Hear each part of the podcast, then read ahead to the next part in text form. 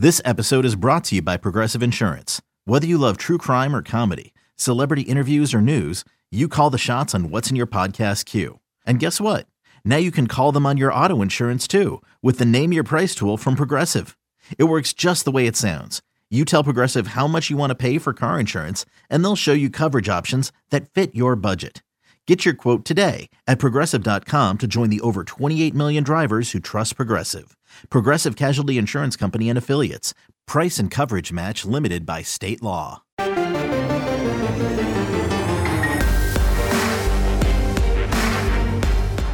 Welcome to the Power Cat Podcast, GoPowerCat.com's Kansas State Athletics Show. Make sure you're subscribing to our show at Apple, Spotify, Amazon, or wherever you get your podcasts. Now, from the GPC studios, here's your host, Go Power Cat publisher, Tim Fitzgerald. Welcome to another edition of the Power Cat Questions podcast, sponsored by Fridge Wholesale Liquor. I'm Go Power Cat publisher Tim Fitzgerald, alongside here with Zach Carlson and guys we call Gills and Coles. Gills and Coles. Ryan Gilbert, Cole Carmody, two dogs that are restless for some reason. Like I said, we're sponsored by the Fridge. If you're not using the Fridge curbside carryout feature, you probably should be. You can either go online to order or use their really awesome app. That's how I do it. You make your order, you do the payment, and then when you get there, you call and let them know you're there, and they bring it right out and load it in your car. You never even have to leave. It's drinking for the lazy set. You just drive there, they put delicious products in your car, and you drive home, and you open them the fridge at the corner of this and that in the town in which we live. Our segment sponsors are Tanners and the High Low. Make sure you're stopping in, in Aggieville every time you come to town. I don't know when you're coming to town next. I hope you do come to town for some basketball, uh, but maybe you just want to go to Aggieville and hang out. Would be a better plan.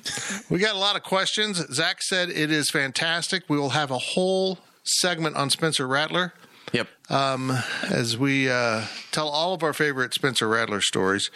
I didn't include that question. I'm sorry to whoever asked that. We've canceled the segment on Spencer Rattler due to him being a, a I don't even want to say it. I'm sure he's a fine young man who was hated by his teammates. OU fans currently hate everyone, and I'm loving it. They don't get the irony at all in what this betrayal is, how much we're laughing at it. We get some questions about that, don't we? Uh, yeah. Okay, good. Yeah. No Spencer Rattler, but uh, Lincoln Riley questions. We're going to have a whole segment on Lincoln Riley. Uh, and Brent Venables' watch. oh, and Brent Venables' watch. I'm glad I did some hilarious. research on it Isn't that hilarious? because I have an old man opinion on the Brent Venables watch. I shared it in our text conversation. I'll share it with everyone on the podcast. Okay, we'll get to it. You know me and my conspiracy theories. Okay, we'll save it. Here we go. Your questions from Wabash Station. Who's got it? Coles? Gills. Gills? Gills. Gills. First question comes from Salt Hot Cat. Just vent. Wow. That's it. That's it. Just That's vent? the question. Well, I've had my chances to vent. I've had uh, two walk and talks and a post game review podcast. And folks, if you haven't listened to it, if you're not one that typically listens to that podcast, you can go ahead and skip about halfway through it. The first half of that podcast, it's not even half, it's about the first 40% is about the Texas game. And then we moved on to the season and all that. And I think Brian Hanley and I got into some pretty deep stuff. We laid it on the line. You might, might want to listen to that, but I'm not very happy with how the season ended, but I'm also um, I'm a believer in Chris Klieman, and I will give him my faith that he's going to fix some of the things that are going on because uh, no matter what happens with the staff, the offense has to be fixed. And it's his job to fix it. And if he doesn't make the right moves to get it fixed, then it's his issue. Right now, he's got it out. It doesn't belong to him, it belongs to the offensive coordinator. Uh, and, you know, that's kind of how it was set up under Bill Snyder, but the opposite. He worried about the offense, and then he'd hire guys like Bob Cope or Bob Stoops or Jim Leavitt or, or Mike Stoops, Phil Bennett. They ran the defense, they were in charge over there. Coach Klieman kind of lets Courtney Messingham run the offense. It's not going as well as one would expect. Needs to be fixed. We'll see what he does. That's my venting. I wrote this in the tail of the tape that came out on Tuesday, but that Texas game felt like a game of missed opportunities and I, I think I wrote exactly on the very last um, slide for the last play that I broke down. It was it was a what if game, which just was a microcosm for the season because it felt like it was a what if season for K State. They beat the teams that they were supposed to outside of Texas. I think you guys can all agree with me on that one. And they lost to the teams that they were quote unquote supposed to lose to. But the caveat in all of that is in two of the games that they lost in Big 12 play, they didn't have their starting quarterback, which was a main reason why they were so successful at the end part of the season. It felt like a giant what if game, which really is what I think this season is going to be remembered as. Well, Will Will Howard comes in the last game against Texas. What if they have Skylar Thompson? What happens if Skylar Thompson plays against Oklahoma State? Now, granted, Oklahoma State has a chance to make the college football playoff, so I don't know if that really would have impacted it that much. And we've sat here and talked about that multiple times. But that game specifically was just going to be a what if. And it's just, it sucks for K State fans that that is the game that they end the season on and they get ready for the bowl.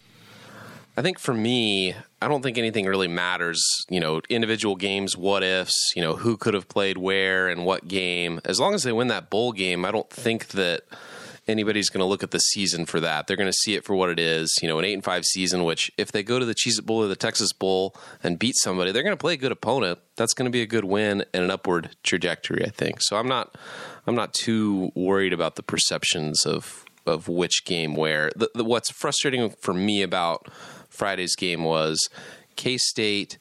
It, was the worst, I think, offensive game I've ever seen K State play, where they were still in it the entire Mm. game. They should have won. Had they kicked field goals at certain times, like Chris Tennant hits a 51 yarder, they had the opportunity to kick one that if he kicked that same 51 yarder where they kicked it from would have been good from 54 55 you know just making the smart decision to take points when you can get points versus going for it or you know calling a silly play out of the wildcat or whatever. You know i think there's more to it than just who the personnel is on the field. There were some decisions on friday that could have been made that could have kept k-state in the game by the end of it And I don't think K State played that terrible. I, I don't think they played that terrible. I don't think, and and I you know Fitz, I I've watched the daily deliveries, and if if you follow along with us, you know, I feel like we've all been in unison that they players were put in positions not to the best uh, that they could succeed Right. They had a chance to succeed, but they could have been put in a position to where they could have been more prepared to succeed. And I don't even think it was that Texas outcoached K State. It was almost that K State maybe underestimated Texas a little bit, or they, they thought that because that they had the coaches thought that they believed this was their game plan, so they were going to stick to it. That didn't matter what the what happened during the game. They felt like they came up with this. This was the game plan to stick to it offensively and defensively. I mean, you look at K State on defense. Texas ran the Wildcat more than K State did. People want to complain about K State running the Wildcat. Well, Texas ran it and they ran it effectively. Well, it's not. They had a, a player that was bigger than Deuce Vaughn, probably Sure. twice as big as Deuce Vaughn, and had a passing threat. You can't just you can't let Deuce Vaughn into the backfield where you know he's going to take the snap and you know he can't check out of it. So you load up the box and he's not going to call a timeout to get him out of it, and he's just going to go with it and try doing his best. You know, credit to Deuce for at least trying, but they threw him under the bus. Mm-hmm. You know what I love deserve about to it? be there. I love about it. Deuce said all the right things, but when asked if he had a check, Deuce absolutely called it out and said, "No, I didn't have a check." You know what the ramification is? They can't run that anymore. They Yeah, can't run it now. They've gone on the record that there's no check out of it. They don't even have to cover the receivers. That's the problem. Is K State had to respect a threat, an ability, whether it's a sliver to throw the ball, to to not just crash the line of scrimmage from all directions. And and K State didn't offer that same threat to Texas. The lack of imagination, what was what, which is what was so frustrating for me. Um, Texas, they had to play in that game where I don't know if they were in the wildcat or the shotgun, but they had the tight end motion over, take the snap, quarterback sneak, get, get, gets the first down. Right. It looked great with Sammy Wheeler, wouldn't it? Exactly. You would think. Former quarterback who's taking snaps, big powerful kid. Uh, hell, your quarterback's six four. Maybe you could take a snap and sneak. Cole, you mentioned Unbelievable. K State not adjusting and, and changing their game plan. Right, I'm going to disagree with you. I think and I thought about this after the game on Saturday that that Messingham was he was playing a game of chess in his head against himself and Mm-hmm. trying to predict what the defense might do. Like if they if they pack the box, conventional wisdom tells you that they're going to bring a blitz, but then maybe Texas has something up their sleeve or they're going to drop back or something. It's you know you got to take what the defense gives you. And my only vent with Messingham is, like you said, Fitz. It's on. It's on Klieman. He's the head coach of this football team. It doesn't matter what your coordinators do. So when I see fire Messingham, fire Messingham on Twitter over and over again, Messingham, he's doing what he wants to do. Chris Klieman needs to hold him accountable if you think he needs to be fired. It's not Messingham, it's Klieman. Here's my thing. This is this is really my bottom line with this situation. If you've got a quarterback who makes mistakes and throws interceptions and makes bad decisions in the course of the game, what do you do with him? You probably play someone else. You got a running back who fumbles, you probably play someone else. If, if the kids on the field are being held accountable for their performance or lack thereof, it's hard to really carry authority in the locker room when you don't do the same with coaches who obviously are not making the best decisions for the team, who are not observing some of the basic rules of of football, which is if they're all at the line of scrimmage in the box, so to speak, you throw. And if they're not, you run. They did the opposite mm-hmm. fairly consistently throughout the game. And I don't know. Will said he has the ability to check after, you know, every play. He can check out of it. Then he stinks at it because he clearly ran some plays right into the teeth of the defense Paralysis by or, or paralysis by analysis. or lack thereof. Yeah, that is that was the downfall of K State. And going back and looking at that fourth and one play, not even talking about the Wildcat, the fourth and one from the exact same spot. We're, we can talk about the option, and and I'm gonna I'm gonna get to that. But the fact that they ran to the short side of the field is even so much more mind boggling for me. Um, you want to run the speed option, but you run to the short side of the field where you give your running back or quarterback no flexibility to cut to the outside. However, if Will Howard pitches the ball, Deuce Vaughn just has to beat the guy on the edge because Right. they had this, they had the edge sealed. He just Dude, has to beat that guy. Will made a horrible decision. There's no excuse for keeping that ball. But again, it all goes back to why are you running a play that requires repetitions with a guy who has only taken first team reps for two days at practice? No. That I didn't understand. I'll credit the Texas defender. He got down the line. He got enough in, in between the 50 50 spot to make Will make a decision. Will made the wrong decision because he thought maybe the guy was in the pitch lane, which he wasn't, but, you know, could have pitched earlier. And then he turned it upfield and got tackled. Didn't even get back to the line. It was over and over. Throw down the line, throw behind the sticks, get tackled behind the sticks. It's pretty routine in that spot. I it was unbelievable how bad the play calling was in those short yardage situations. And it comes down to this. Maybe there's a question. I'm going to step on a question here. You tell us you trust Will Howard, but by God, you don't trust Will Howard. That that's not the play calling for a quarterback you trust. You absolutely didn't trust him to the point of you wouldn't call things that you needed to call. That's unbelievable to me. He's your backup quarterback. Last week, Baylor, the prior week, Baylor had sent in their backup quarterback who started the year probably third string because Zeno was there, and he threw it all over the place. You ran your offense with him.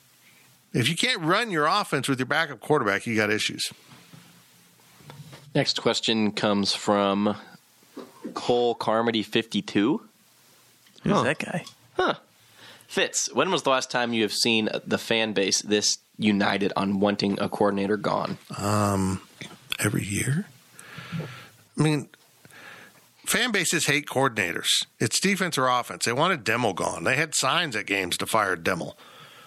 I mean, it's kind of funny. It, it It's just the whole Dana, Dana Dimel hate was hilarious because he gave his son the football and scored too much. I know. Like what? That's what it was. It was stupid. Have you seen the Twitter accounts? What the Fire Messingham Twitter accounts? Have you seen that the K State Barstool has changed their name to Fire Messingham Kansas State Barstool? That's not cool, but whatever. Have you Just seen? that account is a garbage can. Have you seen? Have you seen the Twitter account that says, "Is Courtney Messingham fired yet?" Question mark, and they just tweet out no every day for the past five days. I mean, I mean, it's it's it's everywhere. It's not just Twitter. It's people want people want him gone, and I, I, I don't know. I mean, you said that happened with with Dimel, and and I obviously wasn't here for that, but I have never seen even just my friends, you know, common students that are like, this guy needs to go.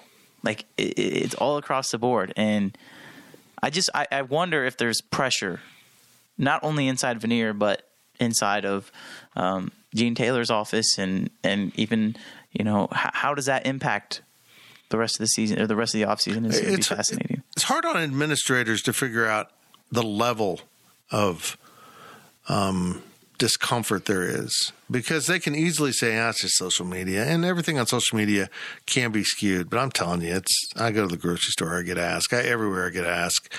It, it's not just a social media thing.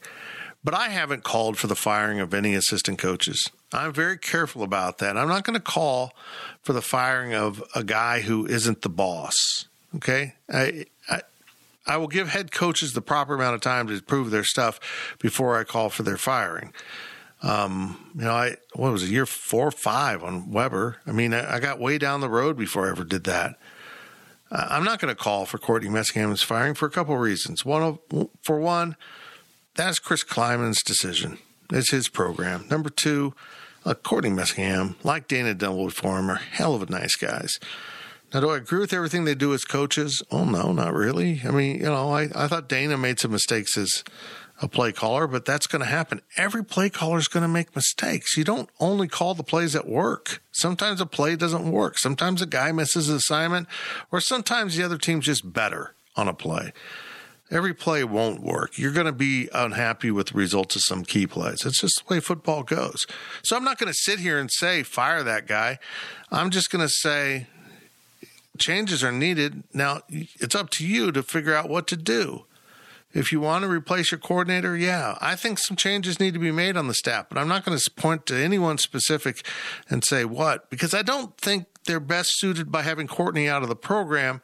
Just probably get someone else in to help with calling plays because he is a really good coach and he I know he can prepare teams, but I do think in the course of a game he isn't at his best to make decisions calling plays. That's a whole different thing. Mm-hmm.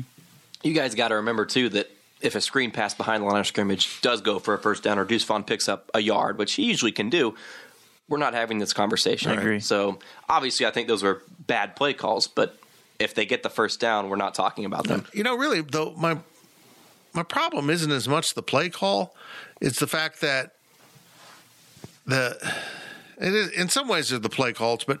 It, you should always have an out, be able to get out of a bad play call. You go to the line of scrimmage and you know the play's not going to run going to work, but you got to run it anyhow. What a what an awful feeling Deuce Vaughn had. Mm-hmm. You put him in a position to fail, and that is failing as a coach. I know timeouts are valuable, but burn one. Yeah, right then you needed to burn it. Next question comes from Florida Cat Florida Cat Fan ninety. He's we think new. it's we think it's Florida. We think it's FLA. It's our guess. So that was what Zach. Maybe his name's Flaw. we'll we'll get a, a statement probably on the, the podcast thread here in a little bit. Flaw Cat ninety. Yes. Okay. Anywho, he's a new member to the site. Awesome. Or she, he or she's new. So welcome to the podcast. Does it really matter?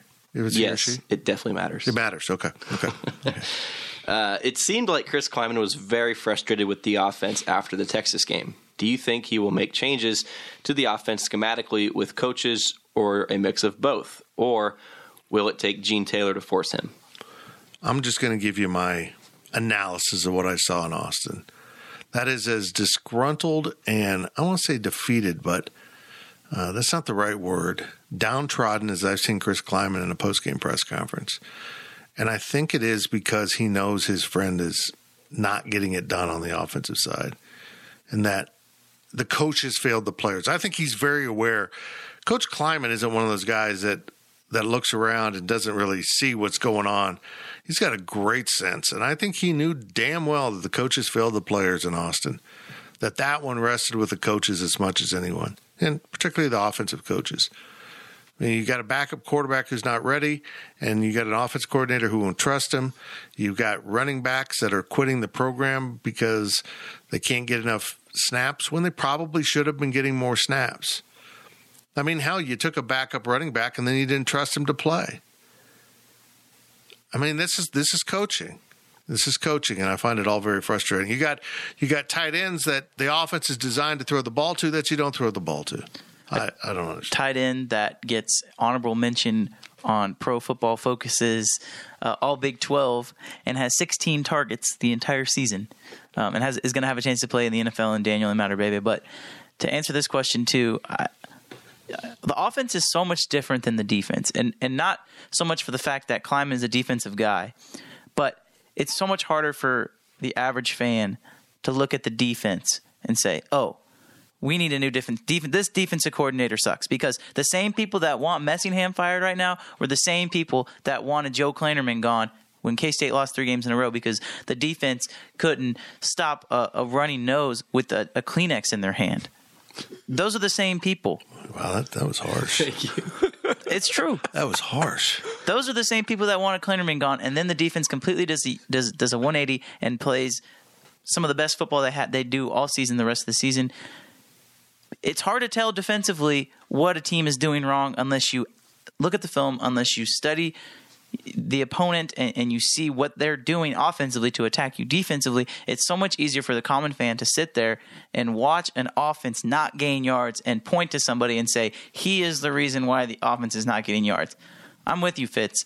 There needs to be a change made, if anything, just to spice it up. Because right now, the program is extremely stagnant. Let's just call it what it is. The program is stagnant. You could make an argument with recruiting that, you know, oh, because of the undertones in recruiting that maybe they're going down. And then you could make an argument that, you know, well, hey, the, after a a two win season, they get up to seven wins, they make a bowl game, you could make an argument it's going up. I would say overall it's very stagnant. They still have a lot of room to grow, and it could go either way. But there has to be a shakeup just to get some new voices in there, just to kind of reaffirm that you're going into the right direction. And it's harder for it's hard for fans to understand that one firing won't make that much of a difference. At the very least, excuse me, schematically, I know that we've criticized when they've done the Wildcat, but they're finally doing something else. Right, exactly. It was nice to finally see that. I don't remember what the first game was that they run it, ran it, but it was it was somewhat late in the season. It's almost very Snyder esque with the playbook. They keep it very tight early on in the season, and then they finally kind of slowly open it up by the end. And you're finally seeing stuff that sometimes works. The Wildcat didn't, but it's nice to see that, hey, they're willing to try some stuff. So hopefully it's some of that because I don't know if we're going to, we're probably going to see Courtney Messingham around next season and seasons beyond. I I don't think he should be. I don't think that he's going to get the sack, and if he does, you know, I, it's not going to be upsetting to most people, as as we've talked about. But uh, they need to be more innovative, and they need to. The, the thing that bugs me the most is this offense is an offense that needs to dominate time of possession. They need to run a lot of plays, but they don't. They ran 48 plays, and they lost time of possession. If they just control the ball a little better and at least win the the the possession time battle, they're going to be in a lot more games by the end of it. I think if if I don't remember what it was, was it 25 minutes? Less than that maybe on Friday? 26. 26? There's 34 to 26. That's just that's not enough. And it was a 5-point game. They were in the game.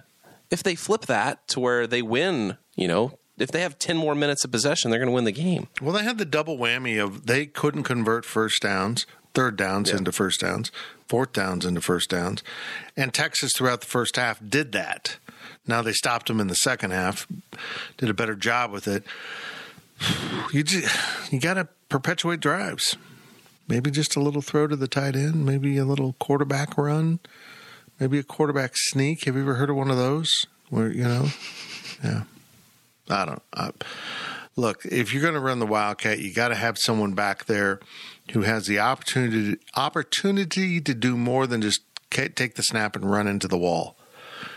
I mean, if it's Malik Knowles being able to do the read option with Deuce Vaughn, I mean, you want to make the Wildcat work. You put someone back there with Deuce, then you've got a threat, and and hopefully it's someone who at least you know could throw the ball a little bit a little bit.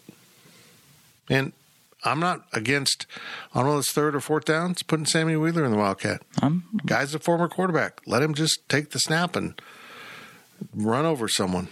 There's a dozen players we could name off right now that would be Ben better than Sinnott. Deuce Vaughn. Mm-hmm. Ben Sinnott might be good. I, I mean, at least you might feel like he could throw the ball. Mm-hmm. You might have multiple Wildcats. You, you might have a guy that goes in for the short yardage that hammers the ball away, you know, like a Blake Bell, the Bulldozers did for OU, or you might have a guy like Malik that can be shifty and run around a little bit. You guys, I don't know if you agree with me or disagree with me, but when I see a team go into the Wildcat, I, I just I know they're going to run it, even though there's a chance they can do something funky. It frustrates me when defenses let you know the Wildcat hurt them because it seems like nine times out of ten, all they do is run it right up the middle, and somehow they still get beat by it. Yeah, it well, it's You have an extra blocker. I it's think an extra blocker. Yeah. It's a big deal. But, um, you know, Texas ran it because not only was K State uncertain about the possibility of throwing it, I believe he was reading and, you know, putting the ball out there to hand off. Mm-hmm. So now you don't know exactly where it's going. That's really mm-hmm. where they failed. I mean, everyone knew that Deuce was going to carry the ball. And not having the ability to at least fake a handoff to create a moment's hesitation, which is really all he needs, and they didn't do that. Next question comes from El Camino Cat. The K State offense ran fewer plays than any team in the FBS. Was this done by design or is it a bit of a fluke? And the K State offense was ranked in the top 50 in the nation in yards per play, points per play, third down conversion percentage, fourth down conversion percentage, red zone scoring, rushing yards per attempt, passing yards per attempt, and offensive turnovers per game. Did we have a bad offensive team this season? Why does it feel that way? I don't think they're bad. I don't. I don't. I think they had the tools to be successful, and they had the scheme to be successful. I think those numbers point that the scheme works if properly applied.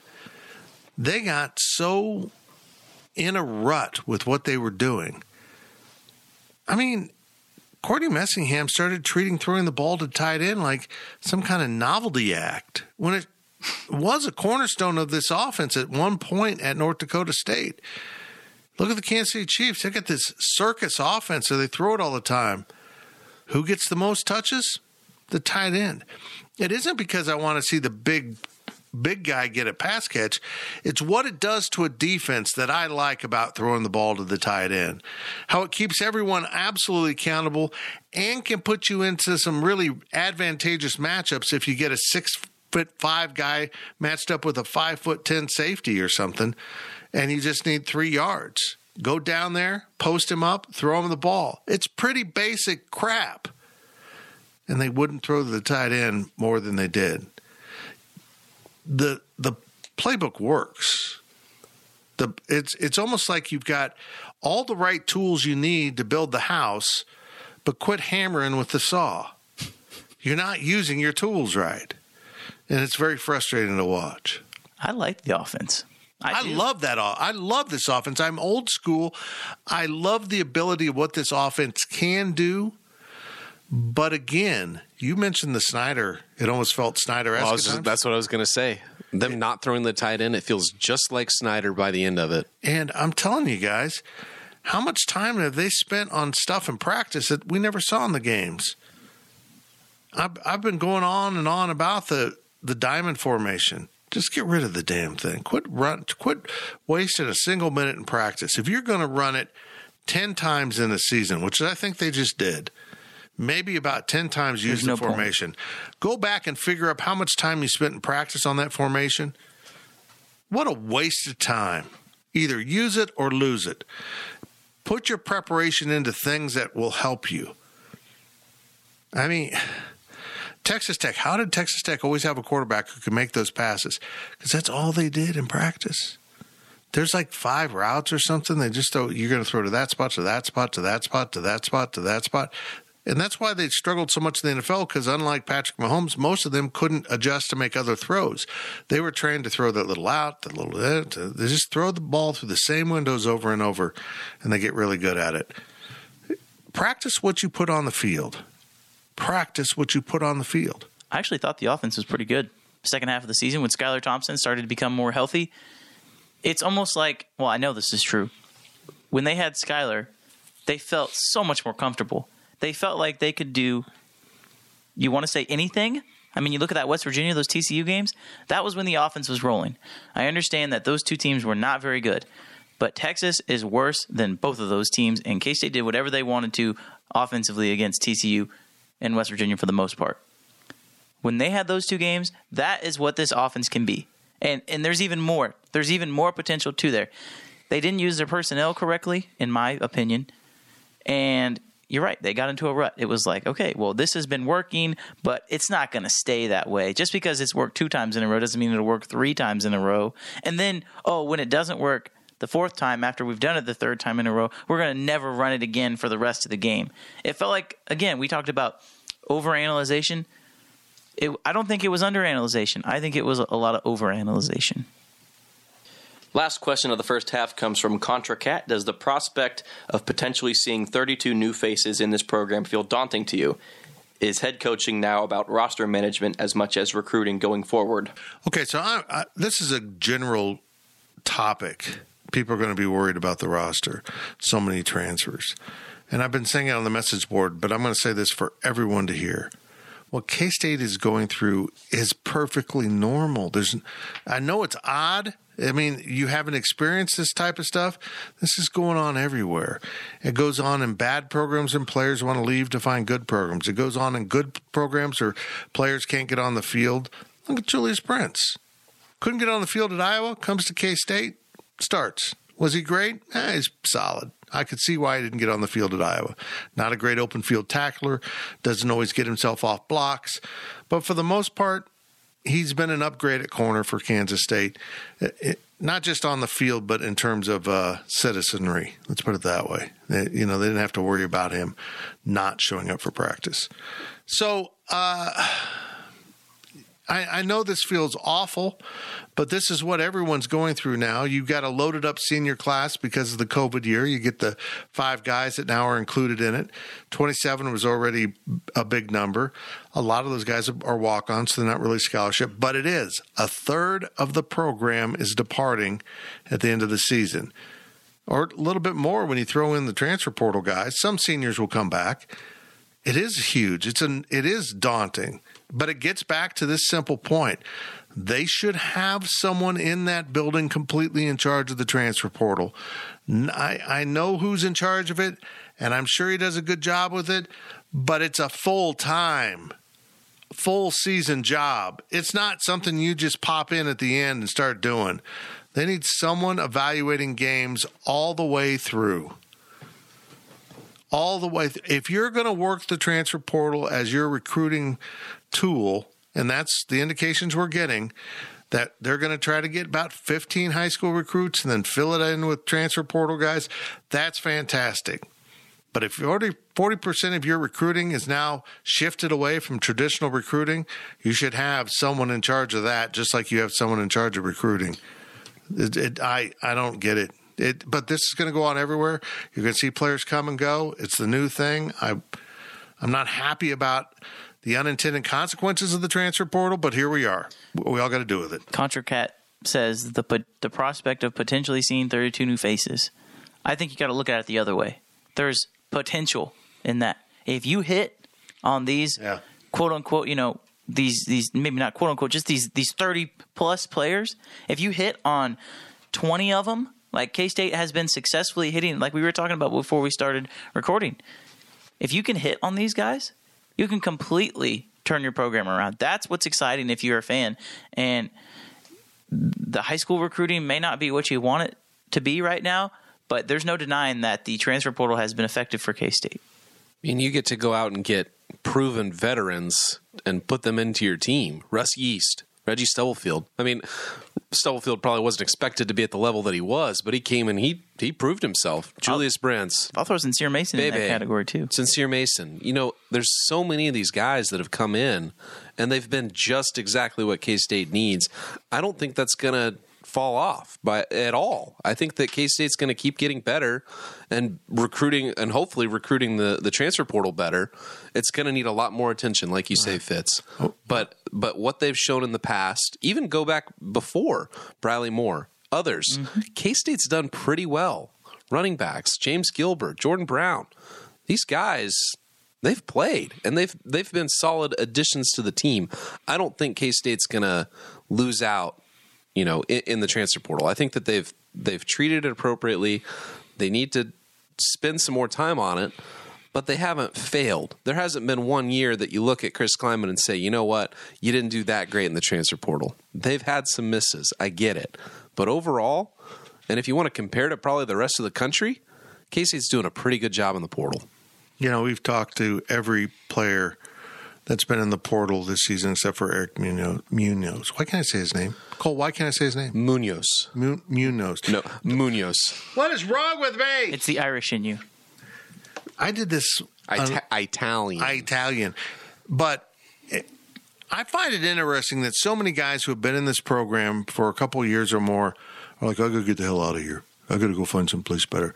And yet, all the guys we talked to who've come through the portal in the last year or two that we've met with in the press conferences, they love it. It's so much better than their situation was. They like the locker room, they like the coaches, they like the facilities, they love the fans, they like the town. It's so defining of what is going on right now, not just in college football, but in our generation. I don't like this. I quit. I'm moving on you know and when i was young i had a lot of that in me and i finally broke myself of it but i just love the fact that they've got so many transfer portal guys i mean k-state right now the transfer portal's open we should see a story every day about these players they should be doing stories why timmy horne loves kansas state i mean that's a great recruiting tool right there it's not for us to do. They've got their own staff to do these things. Mm-hmm. They can go out there and, and write these glowing pieces about how wonderful the portal's been for them and changed their lives. You think Stubblefield would be providing a great testimony to Kansas State football and why the portal's important? Those that that matters, and I think we're going to watch K State probably recruit down a little bit because, yeah, I, I mean, I love Russ Yeast. He came from Louisville, so that's Power Five, and Brents came from Iowa. That's Power Five. But for the most part, they've done really good of finding the the FCS guys or just above that that can come in and help. That have a chip on their shoulder. Have a chip on their shoulder, and you've got video where you can break down and say, "Yep, that kid's now a." And I don't know what Stubblefield looked like out of high school. Maybe he's put on all this muscle, and but now you get a chance to go get him, and I think that's what they need to do. That's it for the first half, a very long first half of this edition of the Power Cat Questions podcast. As we look back at football, I imagine we got a little bit. Do we have a little basketball? We got some basketball. Oh, Gotta make me happy. Ah, I got to make Gills yeah. happy. Sunshine never pumper. Happy. He's never happy. We'll be right back. We're sponsored by Fridge Wholesale Liquor. GoPowerCat.com's PowerCat podcast continues after this short break. eBay Motors is here for the ride. Remember when you first saw the potential? And then through some elbow grease, fresh installs, and a whole lot of love, you transformed 100,000 miles and a body full of rust into a drive that's all your own. Look to your left, look to your right. It's official. No one's got a ride like this. There's nothing else that sounds like, feels like, or looks like the set of wheels in your garage. With over 122 million parts, you can make sure your number one ride or die stays running smoothly. So there's no limit to how far you can take it. Brake kits, turbochargers, engines, exhaust kits, roof racks, LED headlights, bumpers, whatever your baby needs, eBay Motors has it. And with eBay Guaranteed Fit, it's guaranteed to fit your ride the first time, every time, or your money back. Plus, at these prices, well, you're burning rubber, not cash. Keep your ride or die alive at ebaymotors.com. Eligible items only. Exclusions apply. Okay, picture this. It's Friday afternoon when a thought hits you. I can spend another weekend doing the same old whatever, or I can hop into my all-new Hyundai Santa Fe and hit the road. With available H-Track all-wheel drive and three-row seating, my whole family can head deep into the wild. Conquer the weekend in the all-new Hyundai Santa Fe. Visit HyundaiUSA.com or call 562 for more details. Hyundai, there's joy in every journey. Welcome back to the Power Cat Podcast. Now, let's return to the GPC studios. Welcome back to the Power Cat Questions podcast, sponsored by Fridge Wholesale Liquor here in the GPC studios in lovely Manhattan. I am Go Power Cat publisher Tim Fitzgerald and Zach Carlson and Ryan Gilbert and Cole Carmody from the GPC staff are here with me while Zach pets a dog. It's like uh, emotional support dogs in the in the studio. Yep. We're sponsored by the Fridge, but our segment sponsors are Tanner's in the High Low. Make sure you're support, supporting local businesses, even if the guy on the podcast can't talk. The fridge. Get into the fridge, man. I, I stopped into the fridge the other night uh, to pick up uh, some champagne. We got back, and on Saturday we had a family family Thanksgiving, so I'd get a little champagne for mimosas. They're just the best in there. They're just great people. I just love them. I love you guys. Okay, let's move on. First question of the second half from AgCat 2019. How big of a blow is losing Joe Ervin to the transfer portal? We obviously have a great running back ahead of him on the depth chart, but he is a fantastic back as well. I think it sucks. I don't blame Joe one bit. I mean, I understand why he did. Not only does he have Deuce Vaughn ahead of him and it limits his opportunities, I also think the way they used Joe limited his opportunities. There was no reason that there shouldn't have been opportunities to put Deuce out there in the slot with Joe in the backfield. I think that creates some problems for defenses. They didn't do it. Maybe they have a grander reason why they didn't do it. I just think they could have got him on the field more. And uh, there's going to be term turnover in that running back room as long as you got a guy like Deuce Vaughn. Guy's got two more college seasons in him, three if you want to stay, but he won't. But you're just going to have turnover. You're just going to have to deal with it. But god dang, you get down to that third string guy. If your third string running back isn't ready to play, that's coaching. Because you better have three at this level. If he's not ready, then why isn't he ready? Because it's not like you don't have enough options in that room. I mean, we, we heard about Giddens, how awesome he was. Put him on the uh, scout team the second half of the year. Wasn't even close to ready to play. Someone's going to have to be the backup at the bowl game because now they've lost their two and the three. I mean, the answer to this question is it's not going to be that big of a blow because he didn't play. I mean, you're not going to see that production on the field. I mean, when he was on the field, he produced. There's no doubt about it. But you can't be a huge factor in an offense when you play 10% of the snaps. So the answer to the question, unfortunately, or fortunately, however you want to look at it, is it's not that big of a blow because I don't know if his role was ever going to be that much bigger. Now, like you said, we both agree that his role should have been a lot bigger, but it wasn't. And that's just the reality of the situation. So for Joe, again, why not go somewhere and try and be the guy? Because he's good enough to be the guy. Joe Ervin's without Deuce Vaughn. Joe Ervin is absolutely good enough to be the starter, and he's probably good enough to be the be the starter at most schools in the Big Twelve, and probably quite a lot of Power Five. I don't know about. I, I actually don't know about that. You don't know about that? I think he's a. I think he's a group of five running back. I mean, Mosey went to Miami of Ohio and had some decent numbers, but he wasn't the guy. I, think you'll see him. That's the thing about running backs. I think the college game is going to go the way of the NFL. There's a lot of guys that could be a running back and be productive. I still think Joe Ervin is is at least one of the best backups in the Big Twelve. I don't think that there's many schools that have as much depth that K State could say they had with Deuce Vaughn at one, Joe Ervin at two, and I think that I think Joe Ervin's going to find a good place. And really, it's kind of the equivalent. Him going to the transfer portal is kind of like what K State fans have talked about wanting a a quarterback out of the portal. Mm. He's going to be the running back equivalent of what K State would get for a quarterback out of the, out of the portal. yeah. That's probably what I see here. Well, Texas played their backup on Saturday. He's pretty good. Texas is Texas. How about this? Joe Ervin to Coastal Carolina. Why would you say that? He's from South Carolina. That's a good reason to say that. And that's the type of player you mm-hmm. think program he could thrive at? It'd be great in that offense. Yeah. Well, Zach, why would K State go after a, a QB? They have the best backup in the nation. That's not the. No more questions about that. We're we're not going to address that. From Adam K63, when Klieman and staff came three years ago, I was under the impression they would rotate running backs consistently. Did they underutilize the backs this year? Well, they, they like to rotate running backs, but when they have one, they ran one at North Dakota State. Um, but I think this is a case also of Chris Klieman making it sound good. oh, we don't have a really standout running back when they had James Gilbert and Brown and Trotter. We like to rotate. You know, I, I no, you don't like to rotate. You you make the best of the situation you're in, and if you've got a Deuce Vaughn, hell with rotating, let's play him. Which I understand, but you also have to understand you got to make the most of the talent you have, and they they certainly didn't do that at times this season. It's like you know if you if you like a certain meal that you cook and you cook it all the time, you're gonna be happy. But you might be happy when you have another meal that you like to cook and you only do it once a week.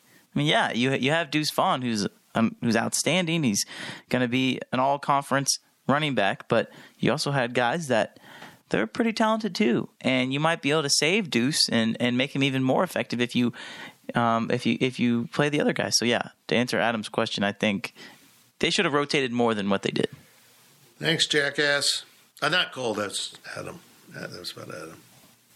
Anyone else? Anyone? I yeah, they should have rotated more. I, I'm so lazy now. I'm not even on the microphone. Jeez. I agree. I agree. Yeah. Yep. What was it? What I was trying to think. What's your old thing that when you agreed with us, you just say yep and we'd move on? Yes. Yes. From Jedediah, will Skylar Thompson be back for the bowl game? Should he be back for the bowl game? Would the extra bowl practice and preparation for Will Howard be more beneficial towards the season, towards next season? No, I mean he'll be back. I mean he he warmed up at Texas. He wasn't going to play, and he wanted to warm up. He actually he looked closer than I thought he would. Uh, I could tell he was not when he tried to throw it downfield. He didn't have any push off. Yeah.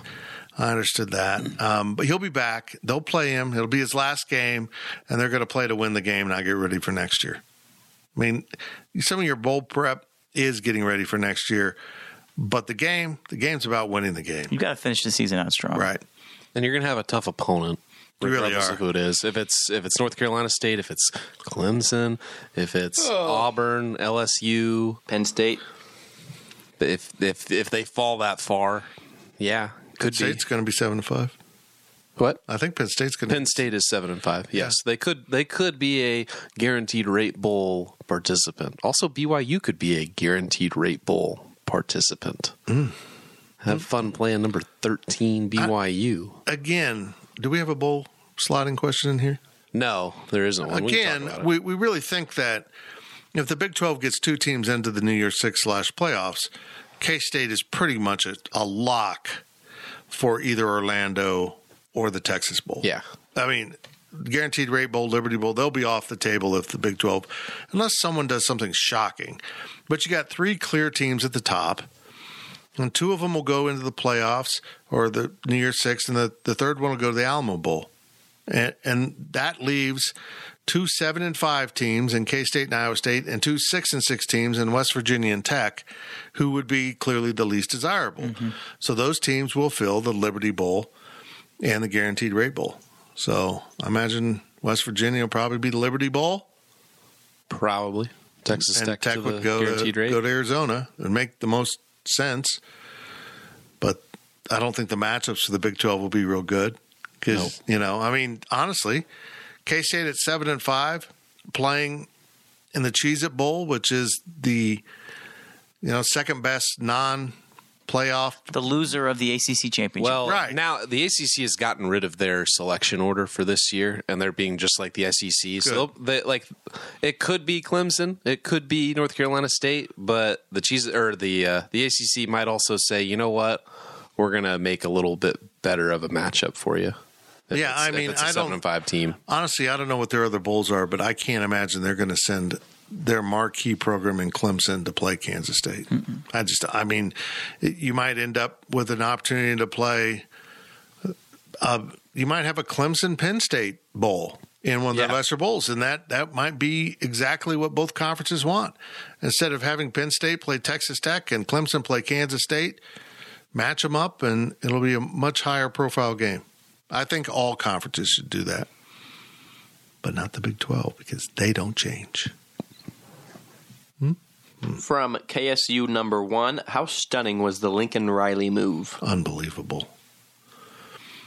Unbelievable. I I can't imagine being in a situation where you trust someone and they tell you how committed they are. and then all of a sudden, out of nowhere, they say they're leaving for the SEC. I mean, for USC. I don't. I can't imagine how that feels. Do you think the USC journalism department and their student newspaper has a building that overlooks the practice fields? I don't know. That wasn't their building. That was a dorm, wasn't it?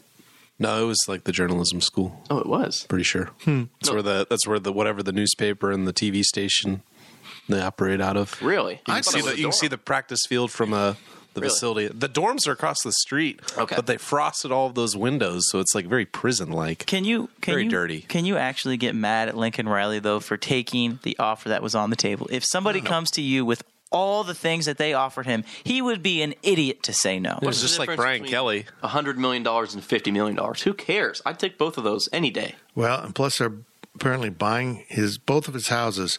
Why does he have I don't. two Wha- houses? why is USC buying them? Because he, then He doesn't wanna don't sell worry about him. And plus, it's a good way to funnel him an extra million dollars because apparently they're paying five hundred thousand dollars over market on each house. Why he has two houses? I don't know. Um, and apparently buying him a six million dollar house in L.A., which might be in a bad neighborhood. Would you rather, Six million dollars in L.A. No. Ryan? Would you rather live in Norman or Los Angeles? Norman, hundred percent. Well, then you're weird. Have you ever been? to Uh, Los I Angeles? would not want to move to California anytime soon. Well- For a couple years, I'd live in LA. Like if I was Lincoln Riley and I was just like, you know what, I could go play or coach for three years and you know get Lane Kiffin or get Clay Helton and find a new job somewhere else. This is just my observations as a as a flatlander out here in the middle of flyover country. Um, New York is like a big city. I mean, and but they have the boroughs and all that, but there's this majestic greatness, this enormity about New York. LA's to me a sprawling collection of neighborhoods mm-hmm. because traffic's so bad. If you live in Pasadena, you're in Pasadena. If you're in Oceanside, well, that's down by LA or San Diego. You're in Oceanside. If you're, you know, Hermosa Beach, that's you're kind of there. L, if you've ever been in LA, LA's a cool place. It'd be exhausting because the traffic is just you just don't go anywhere. You that's why I crack up. I used to watch NC, NCIS LA or whatever. Oh my gosh, there's a crime. We'll be right there. You're in LA. You're not going to be anywhere anytime soon unless you jump out of a helicopter. And so it the weather's just unbelievable. I mean, it's unbelievable. Every day is a great day to be at the beach in LA. Whether- See, I'm the opposite of you, Fitz. I think New York, it's just a whole bunch of concrete and it's just blah and everything's vertical. But at least in LA, you can sprawl out. You can go play. You can actually drive, even if it mm-hmm. does take you a while to get places. Oh, I don't disagree with that. No, they're just and the so- weather so is different. nice. Lincoln yeah. Riley's going to win ten games next year. They're going to go nine and three or ten and two. Well, there's talent. I mean, and, and you have to think about it this way. I know he said, "Oh, well, the SEC. I'm not even thinking about Oklahoma." No, that's bullcrap because he knows he has a better chance of winning a national championship at USC than Mm-hmm. he does at Oklahoma. Yeah, there's only one secure job in the SEC right now, and it's in Tuscaloosa. Now, Mark Stoops has done a great job at Kentucky, but he found a place where expectations are lower. But just stop, people, and think about every other coaching position. They just run through them. Florida just fired a guy. Florida, someone always loses the games. And and in the SEC, they just churn through coaches. Hey, you won a national title two years ago at LSU. You're fired. At in in Kansas in the Big Twelve, hey, you won a Big Twelve title three years ago. You can stay forever. so I mean, it's just a whole different world. More money, less pressure, living in LA, and as one national writer so perfectly defined this with Lincoln Riley, because of the era in which we live, the brand was Lincoln Riley, not Oklahoma football. Hmm. It was always Oklahoma football, whether the coach was Stoops or Switzer or Wilkinson. It it was always Oklahoma football, but the brand was Lincoln Riley. That's the social media of it, and that's going to work great in LA. Mm-hmm. Well, yeah, I'd, I'd move there for. I'd move to San Diego more than LA. San Diego's awesome. San Diego. San Diego. It's short for the whales, but never mind. I know I'm in the minority, but why would you want to run away from your challenges in the SEC and face tougher competition than just go and, like you said, win 10, 11 games in, in the Pac 12 and then get blown out in the college football playoff. Let's keep his job. Money. Money. Yeah. I mean, first of all, I just I don't get why. first of all, the, the amount of money they're paying is ridiculous. They're they're mortgaging the future of their entire institution. I mean, if these numbers are right, the amount of money that you can you just got a private plane and you use twenty four seven. It's just crazy what they're laying out for him. But yeah, I mean, if you're him, and I think he really aspires to get to the NFL. Going to the SEC and going seven and five, or even nine and three, doesn't get him there. Going to LA and going ten and two gets you there. It does. And I think I think he'll be there as long as it takes him to succeed in some fashion, maybe get into the playoffs or whatever, and then he's going to be coaching the Chargers or Seahawks or someone out west. But going six and six in the Big Twelve also gets you to the NFL. well, then he, Hey, hey, hey! I can't explain Cliff Kingsbury. He gets fired and gets hired up into the NFL. Well, he's rumored for the Oklahoma job. Uh, he's not going. He has. that. Cliff Kingsbury has a great agent that talks to Adam Schefter. That is the most obvious agent move ever. Oklahoma ain't hiring him. They know he's a mediocre coach that doesn't like to recruit because he's said he doesn't like to recruit. From El Camino Cat, big non-con basketball games are coming up with Marquette and Wichita State. What is your prediction? Win them both? Split? Lose them both? Gills, why don't you answer your own darn question you just asked? What do you What do you think? I don't I don't know enough about either team. I, I would guess that they will lose both right now, but I'd be more competitive than they would have been a year ago. I'll say one and one. Who they beat? It's a good question. Mm-hmm. I mean, Marquette beat Illinois, who we just saw in person last week, and Illinois just is they're out of. they didn't have guards. Cockburn, right? Yeah, the So, Cockburn They didn't have didn't Take Cockburn. that with a Cockburn didn't large grain of salt. on Yeah. the road. Yeah, I I think there's the real there's a better chance that they go one and one um, than winning both. Obviously, I I think though the Wichita State game to me is going to be the most interesting because that is going to be a game where it will be a true road atmosphere. That is your that is your road game of the non-con, right? I mean, that is your that is going to be the major test to see if this team can play in adversity. We can sit here and talk about, you know, playing at the Sprint Center, and people want to say, or excuse me, the T-Mobile Center, and people who weren't there might think that Casey had a majority, but it was Arkansas that had the mm-hmm. majority. It was Illinois that had the majority there. But when you go to Wichita State, it's going to be 95% Wichita State fans. It's going to be packed. It's going to be black and yellow, and it's going to be a hostile environment. I think there's a better chance they lose that game and beat Marquette. Uh, according to KenPom, uh, KenPom's rankings, I think K State's at 80th, Marquette's at like 74. So that's a very comparable game, yeah. So um, uh, you might double check me on that, but they're really close as far as the rankings go, and it wouldn't surprise me if K State beat Marquette. That game with Illinois was it was it was it was wild because Cockburn was, didn't play. Like I said, it was on the road. It was the second game of the season. I think that that's a game you take with a grain of salt. Illinois, or Marquette's got a completely new team. They got a new coach. So yeah, I think both of the games are winnable for K State. They could win both. They could split, or they could lose both. All that's on the table, obviously. But um, we're going to find out more in these next two games than I think we did with Illinois and Arkansas. Last question comes from CW Power Cat. Did the two games in Kansas City make you think any differently about the basketball team this year?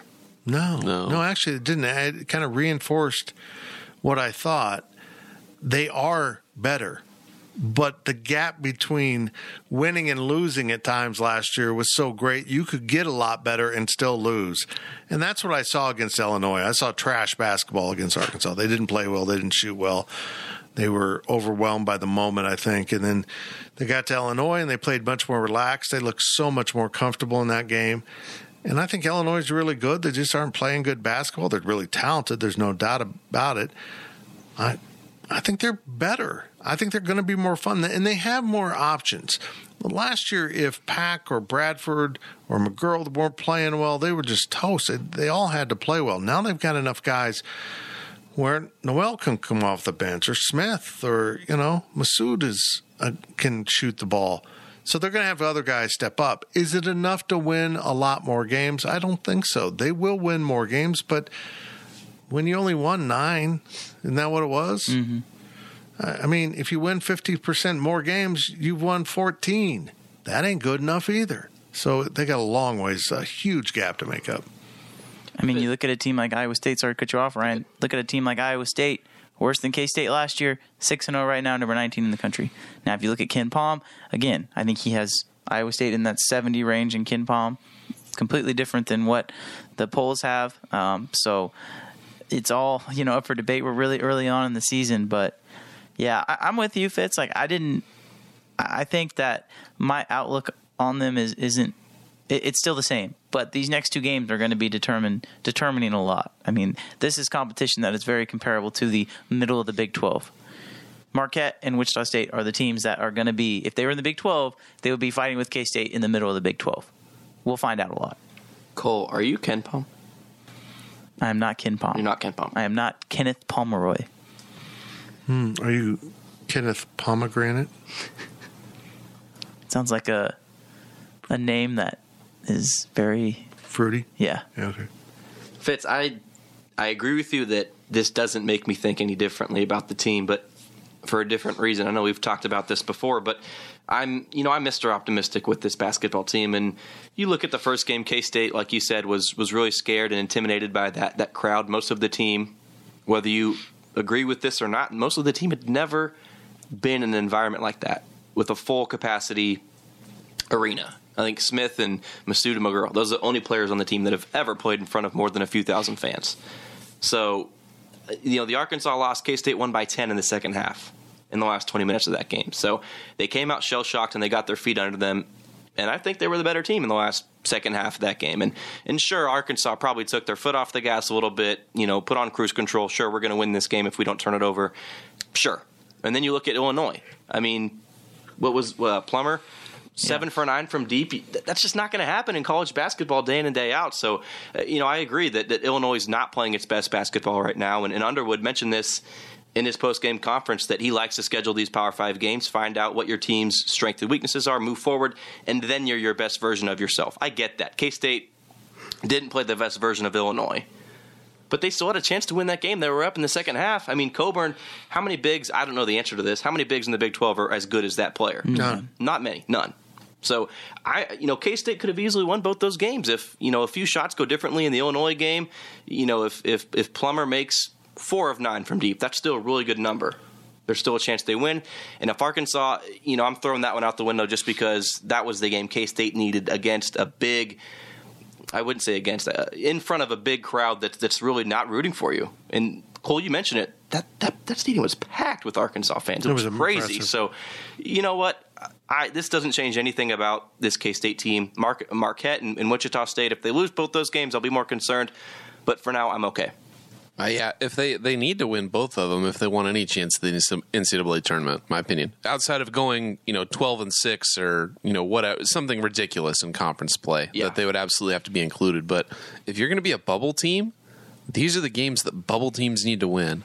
And if they lose at Wichita State and if they lose to Marquette, we're going to find out really quickly what this team is and what their ceiling is going to be. Because if they if they if they lose both of those games, they are on the downward slide, going straight into Big Twelve play, and it's going to be like a buzzsaw for them. They need some momentum. They need a win, and I don't really have much confidence. I'd love to be proven wrong, but I'm extremely concerned with these next two games because it could be dire for the rest of the season. bubble teams usually aren't good enough to get those wins over Baylor, Kansas, Texas, but Kansas State, I think, has potential to steal one of those, one or two of those games. So if but you they have lose to, they have to rack up a whole bunch of other wins. It's not just Sure. one or two games here and there. It's they have to if they lose these two games, they're going to have to rack up an insane amount of wins in a tough conference.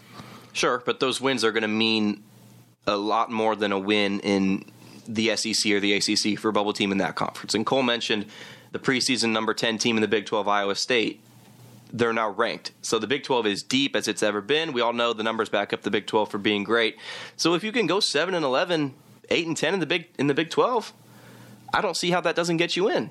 If you if if you beat Baylor, KU, Texas once or twice. I agree. I I think a seven and eleven Of Big course I'm optimistic. I get that, but still. is. I I think that the Big Twelve gets a bit of an SEC equivalent rub in the college football playoff for basketball, but I don't think K State's going to get that good of a rub if they're seven and eleven. And I don't even know how many non-con games they have because they've already lost two. If they lose to, if they split with Marquette and Wichita State, is your your door- expectation is to open. lose too? I think it's I think it's still open. I think the door's Sure. open, but it's and and at least you get one. Right. I mean, the key here is to get at least one because if you lose two, you're kind of toast, and it's pretty early. I think if you ask Bruce Weber and that staff, they think that they'll win both of those games. Well, of course, of course, they will. Yeah. Of I don't think they thought that against Arkansas and Illinois. I think Yeah, the vibe with the program: win one game, you're happy. Going into those last two. Hmm. They they need to win one. I mean, Sunday at Wichita's huge. It's it's enormous. It'd be a great win. It would it would help the fan base a lot. While losing would just kind of perpetuate the downward spiral spiral fans are feeling about basketball. I don't. I, I'm excited about it. We'll all be there covering it for Go Power Cat. Uh, I, I think we also have to worry about a certain bowl game. We got to figure that out. Yeah, And probably it's important. Right in the middle of the game, they'll be announcing these things. K State should just take take it easy on us and decline the invite. To a bowl? Yeah, Oh, Take it easy on us. on us? Yeah. Well, we were going to go to a bowl, but the guys at Go Power Cat wanted to. Uh, they wanted Christmas in Vegas. They wanted Vegas. Christmas with their family, and Fitz was going to Vegas. We thought, oh, Fitz is going to Vegas. We shouldn't play. I am going to Vegas, but I'll make it to the bowl game. Don't worry about it, folks. I'll be there.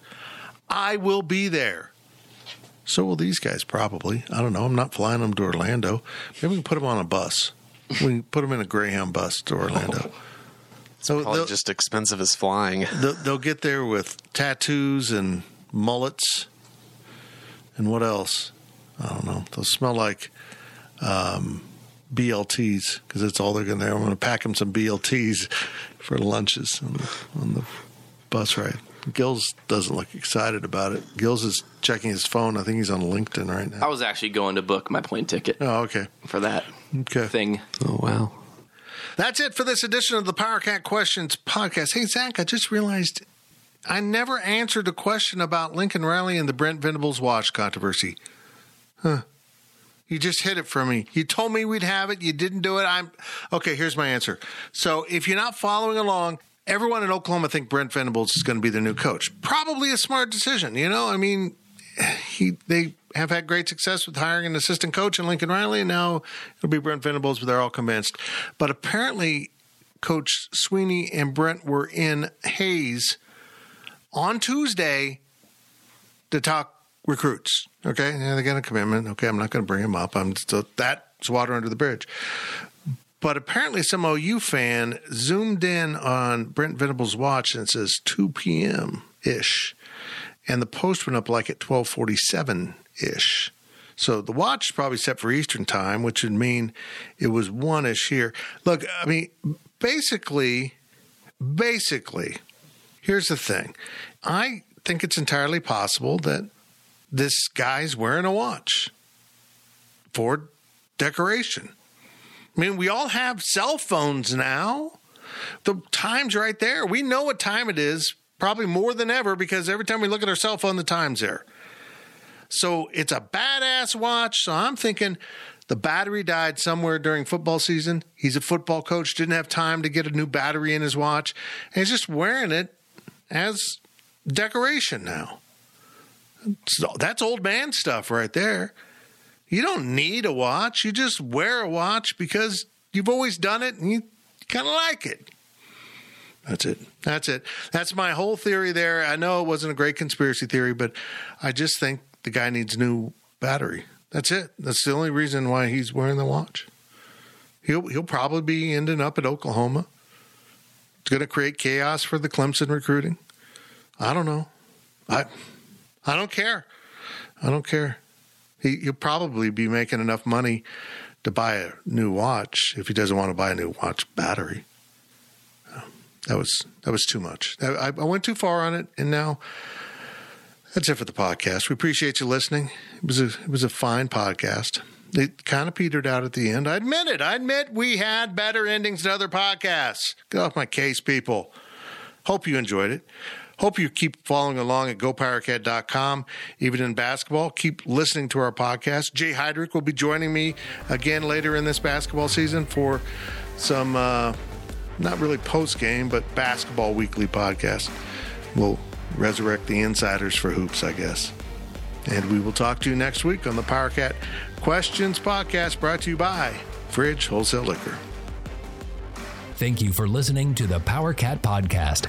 Make sure you're subscribing to our show at Apple, Spotify, Amazon, or wherever you get your podcasts. Power Cat Podcast, all rights reserved, gopowercat.com.